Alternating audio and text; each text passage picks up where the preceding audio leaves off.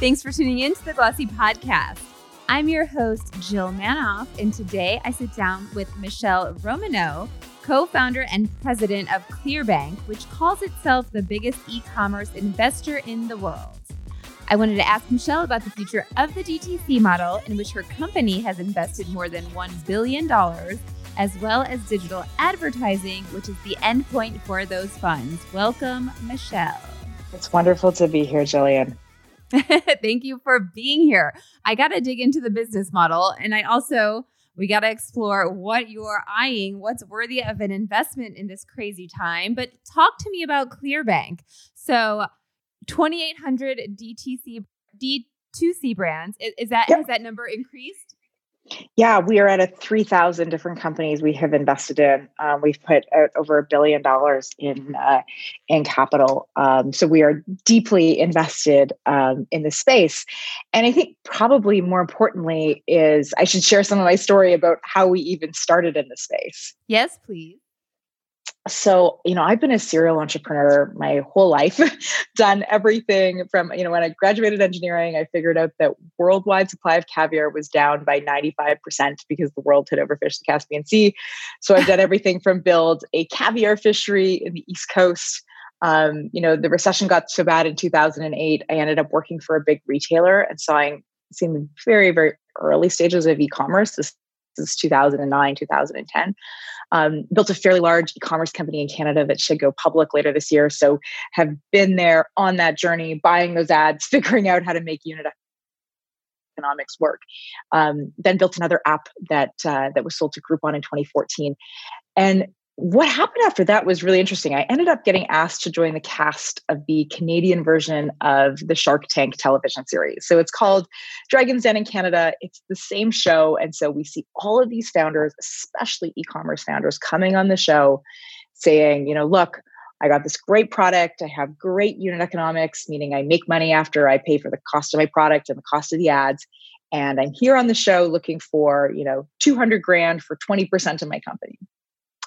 And there was just something after seeing that pitch, like so many different times, where I was like, this isn't a good deal for the founder, and this really isn't a great deal for me, the investor.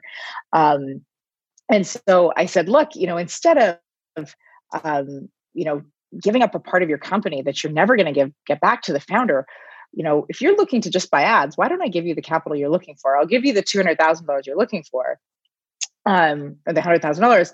Yeah. And instead of taking 20% of the company, why don't I take 5% of your revenue until you pay me back my capital plus 6%? So for 100 grand, you pay me back $106,000. That's it. Like I'm gone. You know, if you use my capital to grow your business, that's great. I got a little bit of return on my money. Um, and if not, I'll just wait it out for the journey. So this, this wasn't a loan. There was no personal guarantee or fixed payment timelines or compounding interest. This was truly like a revenue share designed for the D2C space. Yeah. Um, because today it's crazy, Jill. Like, you know, 50% of the VC dollars that go into D2C companies go straight to Google or Facebook. Like to two vendors. 50%. That's nuts. Yeah. That's wild. And and any DTC founder knows this. I mean, customer acquisition is the core of what you do. And so if you have good unit economics, why are you using the most expensive capital, which is always going to be equity? I mean, you're giving up a piece of your company you're never going to get back. You're giving up control to do something that by definition should be repeatable and scalable. And so, you know, we've we certainly that was our our value prop at the beginning. I did the first deal on uh, on you know the the show. The founder loved it, and then we've obviously. I mean, we never thought we would get this big. I mean, the fact that we've backed now three thousand different companies. Um, you know, all like lots of the big ones you've heard of the Leesa Sleeps, Nectar, Public Goods, Untuckit. Like we've backed so many interesting companies, and now our capital nice. is used for ad spend, but it's also we have a great product for buying inventory, um, and we have lots of other ways we can help founders from you know helping them figure out who to sell their companies with. We facilitate a lot of transactions helping them find their best ad agency and and using all of the data we have to to tell companies how they can really grow better. So it's now you know we're we're an investor that's that's more than just capital and it's a lot more. But that was the story of like how surprisingly uh, got into this space from a tv show because most people say like you could never get a good idea from reality television which i would generally agree with. This was pretty unique so on Dragon's Den, is the pitch still uh,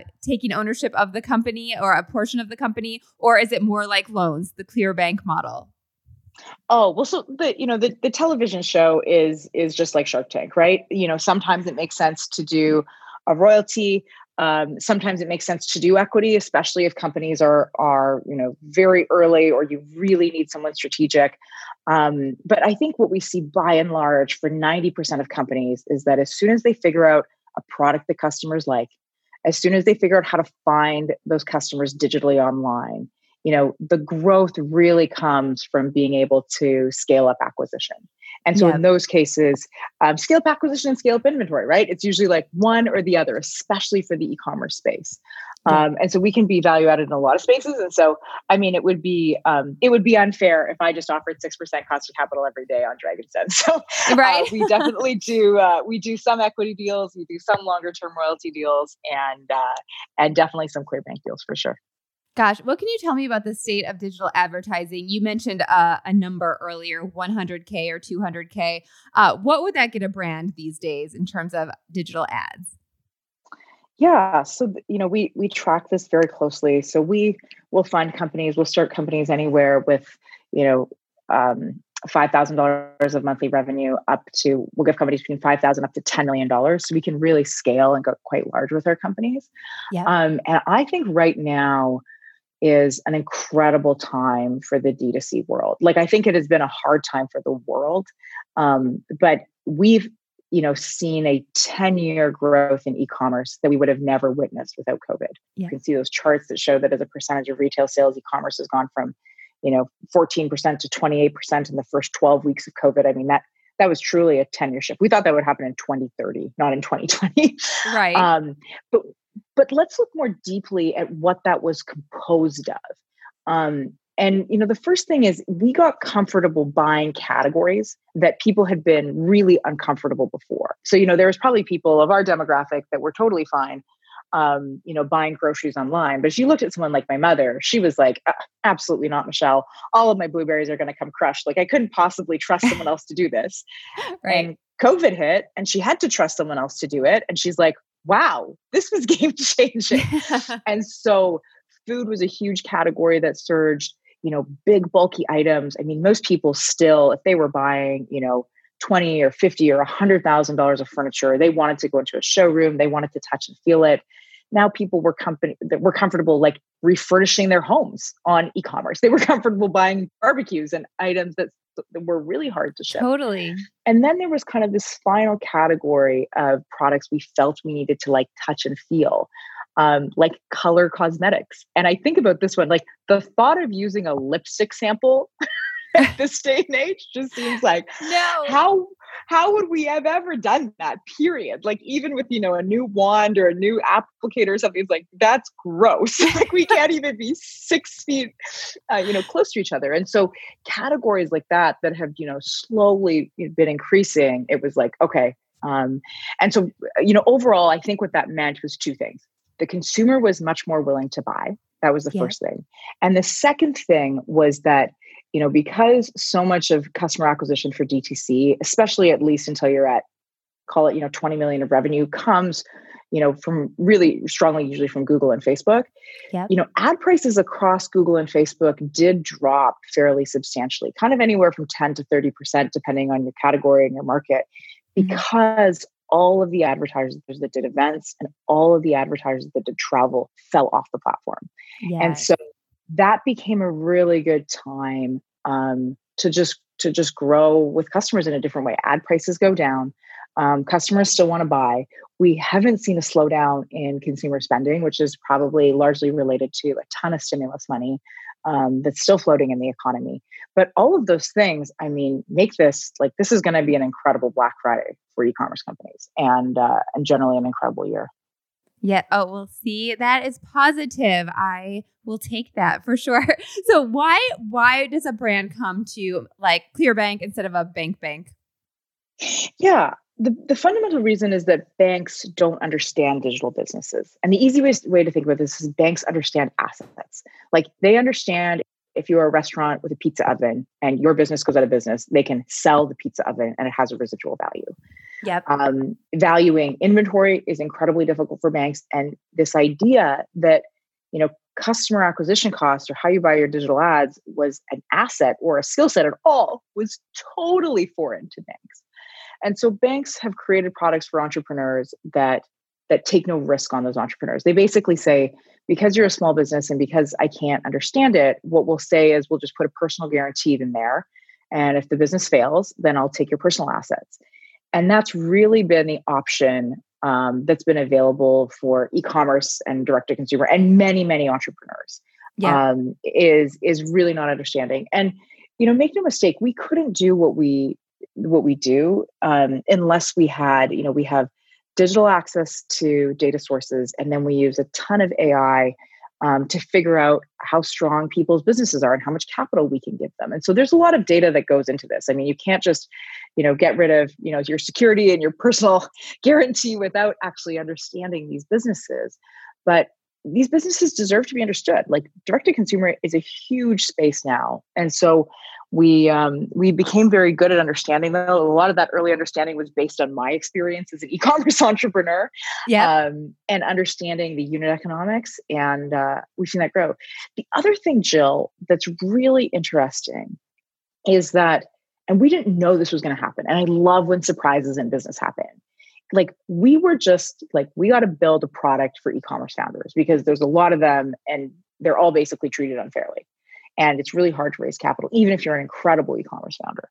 But so we're like look the only way we can do this many deals is we have to automate this we have to build this ai and then a year and a half into this we look back and we're like who have we funded? And we looked at all the founders we had funded. We had funded eight times more women than the venture capital industry average which i'm like super proud of nice. we funded founders in all 50 states in america like this compares to 80% of VC dollars last year went into four states in America California, oh New York, Texas, Massachusetts. There was nine states in America last year that had zero companies in those states that got venture capital funding. Like yep. this is VC is a human to human model. And so we funded founders in all 50 states and we have funded a huge percentage of, you know, minority founders as well. And I think it's just it's one of those great stories about AI where like you can actually see if you take the bias out of some of these investment decisions you we all know that great ideas don't just come from one group of people that went to a certain group uh, that went to a certain school that are part of a certain right. circle right um, definitely um, and we've been able to see just like incredible you know founders from you know across america whether they're ex-military veterans or single moms that started you know specialized hair products that, like all of these things have just you know grown enormously and so i think that's the other really cool part about uh, about using ai to make these decisions yeah, because you're looking at different data points to kind of deem a customer customer worthy of an investment. Yeah, where what are you looking at? What what are the um yeah, points that kind of you know eliminate risk for you or um makes it a go? Yeah, it's a great question. Um, so we're looking at your revenue, your growth, how you're getting that growth. Is that growth coming from kind of a one-hit PR wonder, or is it coming from you know a sustained source um, of, of digital ads or something else that you're buying that's providing that? We're looking at your unit economics. So that's just, you know, if you're selling something for 100 bucks, is your cost $50 and your ad spend 10 bucks, like you're in a great position. Yeah. And then we're looking at how much of your audiences you've penetrated because there's oftentimes a ton of room for growth in these companies. Um, and so there's there's a lot more, but those are the big factors um, that really play into us looking at e-commerce companies. Yes. So you're looking at all of this, then COVID hits, and then I would think that maybe what applied up till now or what worked up until now. Um i don't know like we're seeing shifts in categories. Um those necessities are um, categories are booming maybe fashion not so much. Are you are you looking at kind of trends as well or is it all based on facts and stats? No it's a really great question. So you know at the beginning of covid we just like got lucky because we had all of this information. So we were seeing in real time how categories were actively changing, right? Mm-hmm. That um, you know, early kind of beauty was down, then segments of beauty really surged. Like everything to do with skincare, face masks, hair masks, like that went through an incredible surge. But like, call it like, you know, lash extensions and like glitter eyeshadow, like plummeted. Like, so we were actually seeing, because we have so many companies, we were seeing granular trends even among segments of the space. And I think like everyone, you know, we were pretty concerned with the first month of COVID and then have generally, um, you know, with the exception of probably businesses that touch travel and events, um, you know, we have just seen incredible growth across the e-commerce board. Oh, wow. Interesting. So, are you, what categories are exciting you now, even whether you're on the show or that you're looking to invest? It's beauty, it's wellness, is what else? I, yeah, don't let me put words in your mouth. Is it beauty and wellness? No, no, it's it's a it's a great question. Um, my gosh, what's exciting me? Um, I think there is like the biggest thing that I would keep in in mind in terms of entrepreneurs is like the world just totally changed everything it needed. Like it just it went through this massive shift, and it's clear that like you know this isn't this isn't going to end as quickly as I think we all hoped.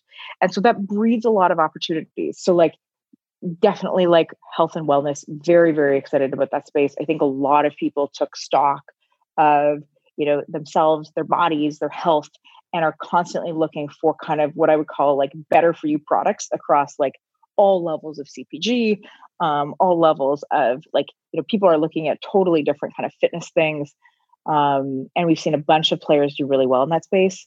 I think yeah. apparel has changed, and probably some of those changes will be um, fairly permanent. I mean, I'm um, one of my previous co-stars on Dragon's Den was uh, the founder of Club Monaco, um, a, oh, wow. a, fellow named Joe Mimran, and so you know, been deep in the apparel space, 30 years of experience.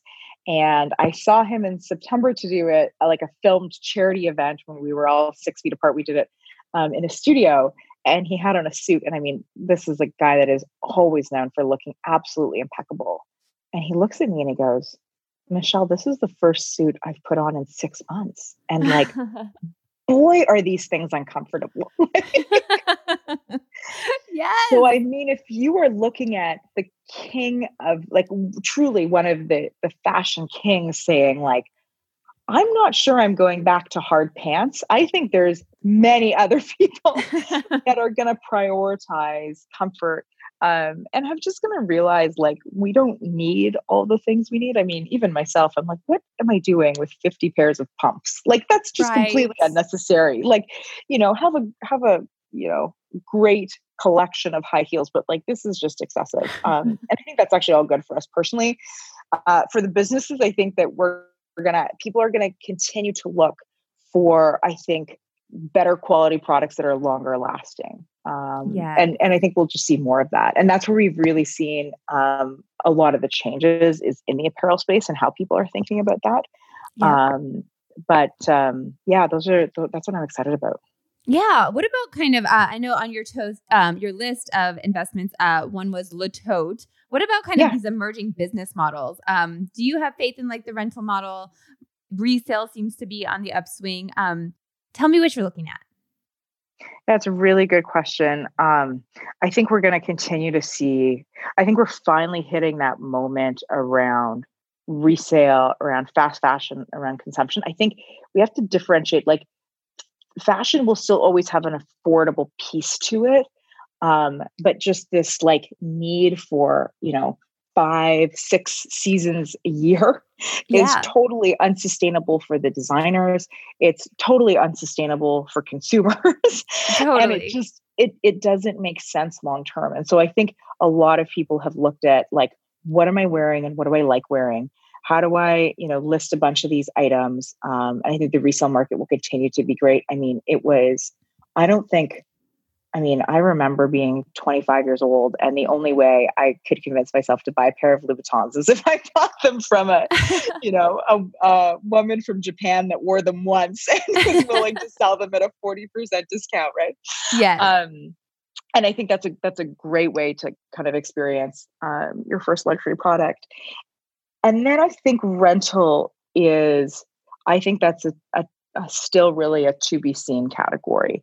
It if we are going back to offices um, and if we are going back to weddings and ball gowns and events there is going to be an incredible business for that because i just frankly never thought it made sense to own a gown. And then even i mean even within the celebrity circuits i mean they never owned those gowns either. They were borrowed from designers right? Like this whole idea that yes. um, you know you would want to wear a dress more than once and then own it and take care of it. Like that didn't make any sense. But i but we are in a world where i mean we're at you know the digital emmys we're at the digital everything. I don't I think that will stay forever but i think it's the rental model is going to be very tough um, unless you're you're um, you're seeing the same people every day is really what it's reliant on right i mean i think about this even even in my own like when i used to do a ton of travel i mean i didn't care if i wore the same outfit every day because i met different people every day so the only person right. it made a difference to was me but it was very efficient um, but i think if you are seeing the same people every day it's still kind of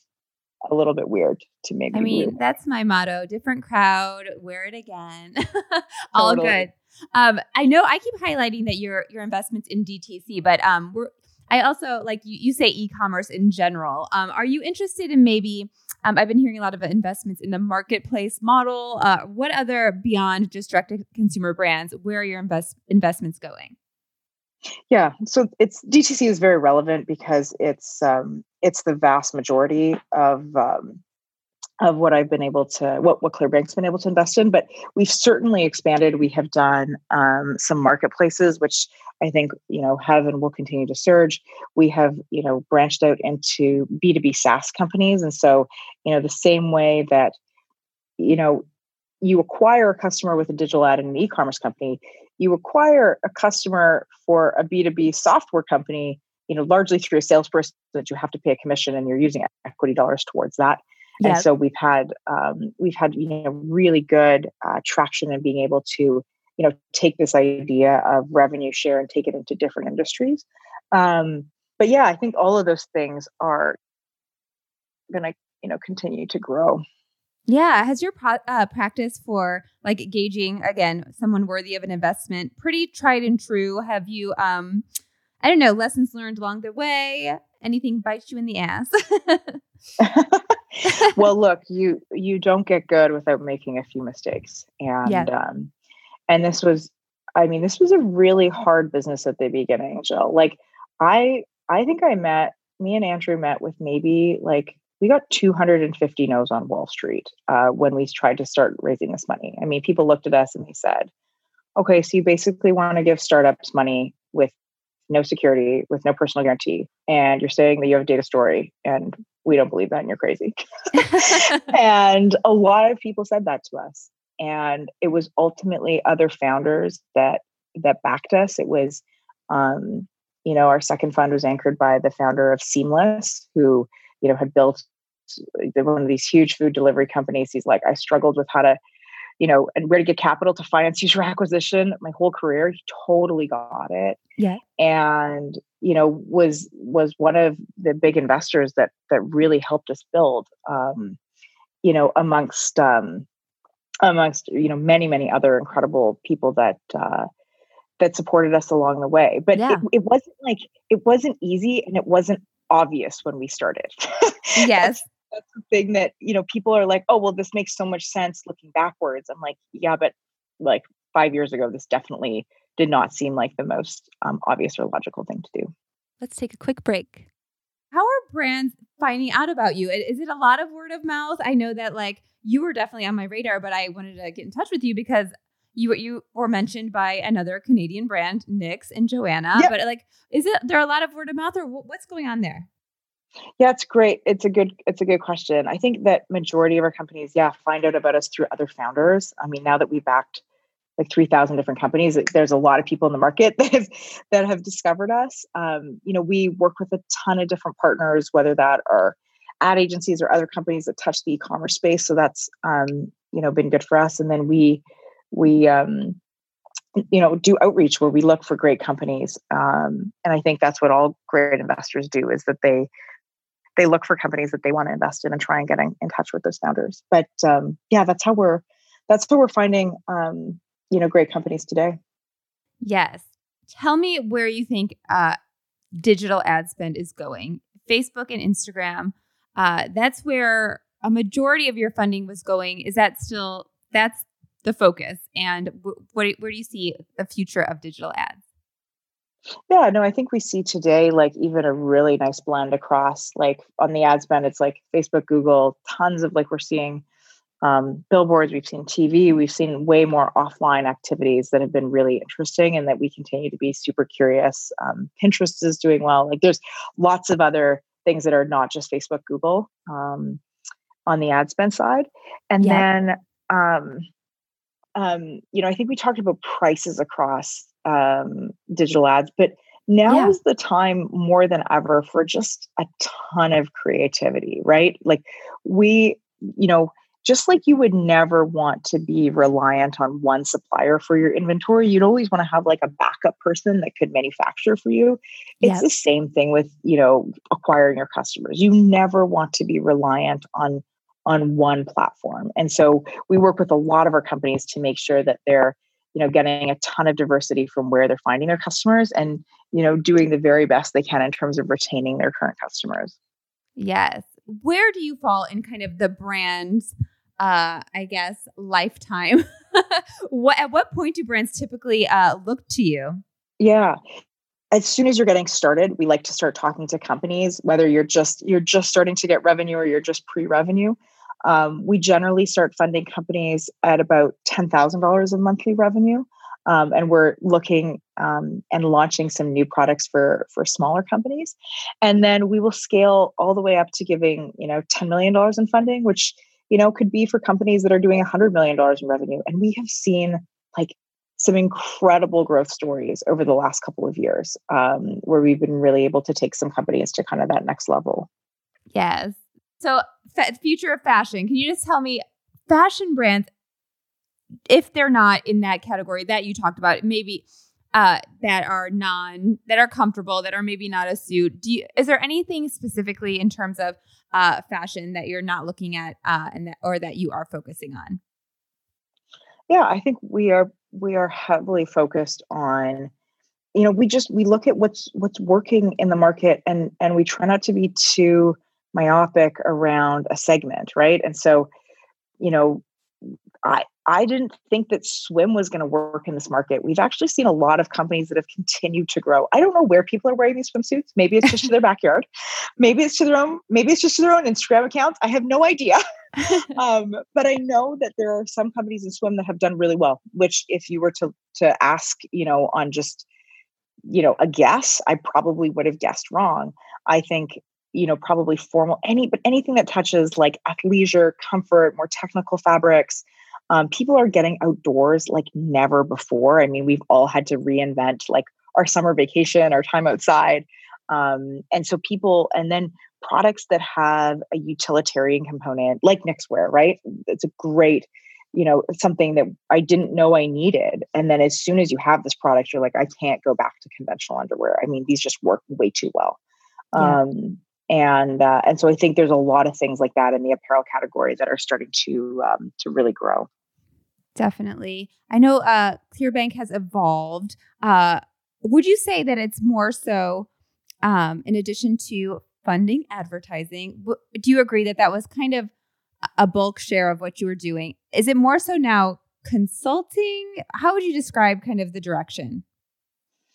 So for us, you know, we've still, I mean, we've deployed a billion dollars in capital. So that capital has gone towards ads, it's gone towards inventory, it's gone towards, you know, people and development and product development, like all parts of growing the company. I think, um, you know, probably more than half of it's gone to ads, but inventory would be a huge part of that um, as well. And then we don't like, we don't think about it as like consulting or making money off consulting. We think about it, it's like, how do we help founders win? And so the first way you help a founder win that was always hard for me for the first 10 years of my career is like getting, you know, easy access to capital, right? It was like a fundraising process takes you three to six months you know it's it's a grueling process. You totally take your eye off the ball. And so reinventing capital and like we call our product the 20 minute term sheet because after you give us access to your data sources it's 20 minutes and we can tell you how much capital we can give you in the terms of that capital. Yeah and and the second thing that I think founders were hugely disadvantaged by is they had no idea how to figure out what their companies were worth. Like, I don't know, is my company worth $2 million, $10 million, $15 million? Like, I don't really know. And so we built this incredible evaluation tool where you can give us access to your data and we can give you a range and say, look, the company today is worth between eight and a half and ten million dollars. And here are the things that you can actually do to improve that, right? You know, your Your click-through rates are really good, but people aren't buying your product. So here's, you know, you're probably have inventory sold out. Um, and so we're we've built a lot of those like automated um, coaching type of stuff. And so we don't want to be like a consulting business where we don't have we have individuals in our team that just care about how you know we can get our companies to grow. Um, and then we have teams that help you with you know the buy sell piece if you're looking to sell your e-commerce company. But um, but but it's like it's a lot of using our data science and then giving those insights back to founders in the automated way where we're not charging for any of those products. I mean, we don't charge for valuation. Um, the only place we make money off of uh, is is taking a small fee on our capital. Yeah. Are there any kind of through through lines in terms of what um, you've found makes for a, a a brand that proves successful that actually takes off? Are are you seeing Mm. you know the usual like a, a stronger community, uh, anything along those lines? I think I always go back to like some of the fundamental like basics on e-commerce and you know getting your fundamentals right just continue to deliver every time. So like the first thing that matters the most is like do you have profitable unit economics? Like when you sell an item are you making money on that item? Yeah. and it's not a complicated question. It's amazing how many complicated answers you can get to this question. but the reality is is like are your basket sizes big enough have you figured out how to price and bundle are your costs low enough and are your acquisition costs low enough that the first time people show up to your website they've bought something and they've given you enough money that you've covered the cost of acquiring that customer yeah. that's probably like the number one most important thing and i do this all the time on dragon's den is like just break down your unit economics right my basket Yeah. size is $100 my cost of goods is $25 I, it's another $25, you know, for me to acquire the customer. So then I make 50, it's $10 of shipping. Now I'm at 40. Okay. Now we've made $40 on this customer 90% of the time. Like that is, um, that's, I think the, the first fundamental important thing.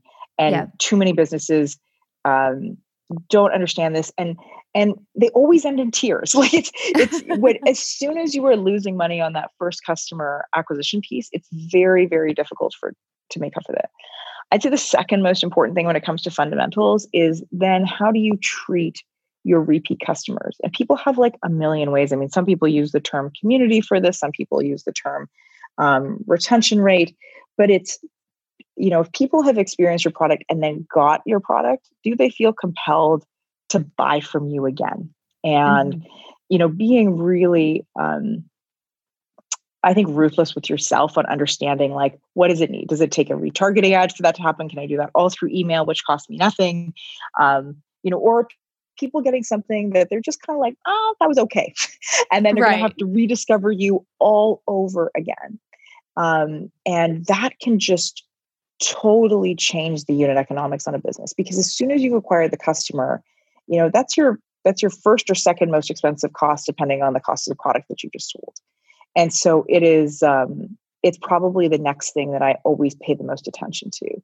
And then um the last piece is like creativity and audience sizes, right? Like as much as you can be technical about these things, yeah. we can reinvent hundreds of products with creativity and the customer wants to be talked to in a totally different way and cares about social issues in a totally different way today and things can go viral on social media in a totally different way and so i think that the creativity around sharing that message sharing it with your own influencers um, can be really powerful and we've seen a lot of brands grow that way Yeah, that's interesting, especially talking margin. It brings to mind I was listening to um, an event with Michael Preysman. He was speaking about kind of the bifurcation in the industry of either you are very like operations based and focused on like margin and churning out stuff. And he comp- he called out um, that Shein company that's like multi billion dollar uh, fast fashion, and then or you're a brand and you're values based and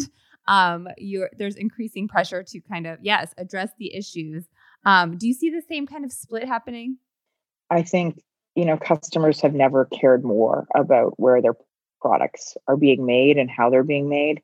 And there's going to be a lot of scrutiny. And so, you know, look, I get that running a company isn't easy. I get that finding manufacturers aren't easy, but you have to be really buttoned up these days because the customer really cares. And there's just a very low tolerance today um, for people, yeah. you know, like there is, there's, you know, it, it, this is, this is the, the customer cares today. And I think they're willing to pay more and I think as as brands have continued to go further down the value scale, anything that looks hypocritical, they're being you know deeply penalized for. Um, you know, I, I worry a lot about like cancel culture and brands and personalities making one mistake and people just saying like it's over. Um, but in terms of you know the values that people stand behind, I think you know people are are seeing that that's important and they're they're voting with their wallets. Yes. One more question. As we fo- talk about D2C so much, uh, the wholesale model, where do you see that going? I think the wholesale model is going to be in a tough place for a while. Um, you know, I think it got a lot of brands to kind of this five, ten million dollar range. Um, but I'm not sure it did so really sustainably because what was happening was retailers were making large buys. They were requesting a ton of specialized inventory um, to make those buys, which was much harder for the brand and the designer. And then ultimately they had these return to vendor models where if the product didn't sell in a store it got all sent to the brand which is hugely penalizing. Like i think yeah. frankly i think these models are really archaic um, and they are designed by a retail system that had too many square feet and you know just like they wanted to put all of their risk onto their their brands and their vendors and you're you're starting to see that right and then right. even worse they would take the designer's best pieces and they would copy them and call them private label items and so i think that retail is going to definitely have like a bit of a a bit of a reckoning here like yep. we have way too many square feet for what we need in terms of retail footprint especially in the united states um, we are not going to see people shopping the same way they used to for the same things they used to. Um, and so it's just a good time for every business to realize that they have to be a digital businesses and you own your customer, right? Like that was the line yes. 10 years ago about DTC. It's like you don't have to communicate your customer to your customer through the Nordstrom loyalty points thing where they make you rebuy your own customer that bought your item, right? Like right. there is a real value um, where you can build your own CRM, where you can understand who your high value customers are. I mean, segmentation is a really important part of any business, and there are company there there are customers that will spend, you know, twenty thousand. I remember this is the craziest thing. I remember mm-hmm. when we ran um, a daily deal website. Like I saw that there was one woman that had spent $30,000 on a website. So that's the oh. equivalent of like, you spent $30,000 on like coupons and things to do. First of all, right. like I commend you for having that much time. But I literally called this woman. I mean, we still had office phones back then for my phone in my office. And I was like, it's so nice to meet you. Thanks for being such a great customer. so, so brands have always had this. She loves a deal she loves it. She loved a great deal. I don't know who she was buying. I think she was buying some of them for her grandkids and like, but my gosh, she was our best customer. And it's really hard to because especially when your average basket size is like 50 to 100 bucks, the thought of having a customer that spent $30,000 with you is like just seems absurd. But this is true with every single brand. There is a handful of your top 10% of customers that have spent an absurd amount of money with you. And yeah. so when you have those customers, you can do an enormous amount to make them feel special, to make them your own group of influencers. Like their love is very genuine. They really put their money where their mouth is. yes.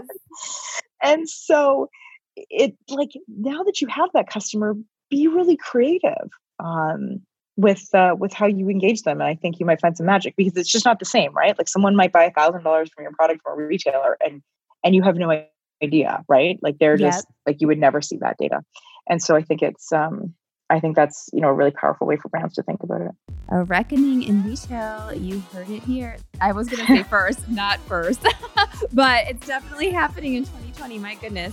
Michele, this has been so fun. Thank you for being here. Oh, it was wonderful to be here. That's all for this episode, which was produced by Pierre Bienaimé. Our theme music is by Otis McDonald. Don't forget that we're offering Glossy Podcast listeners 20% off an annual Glossy Plus membership, giving you unlimited access to fashion and beauty stories. Use the code podcast at checkout. Thanks for listening, and we'll be back next week.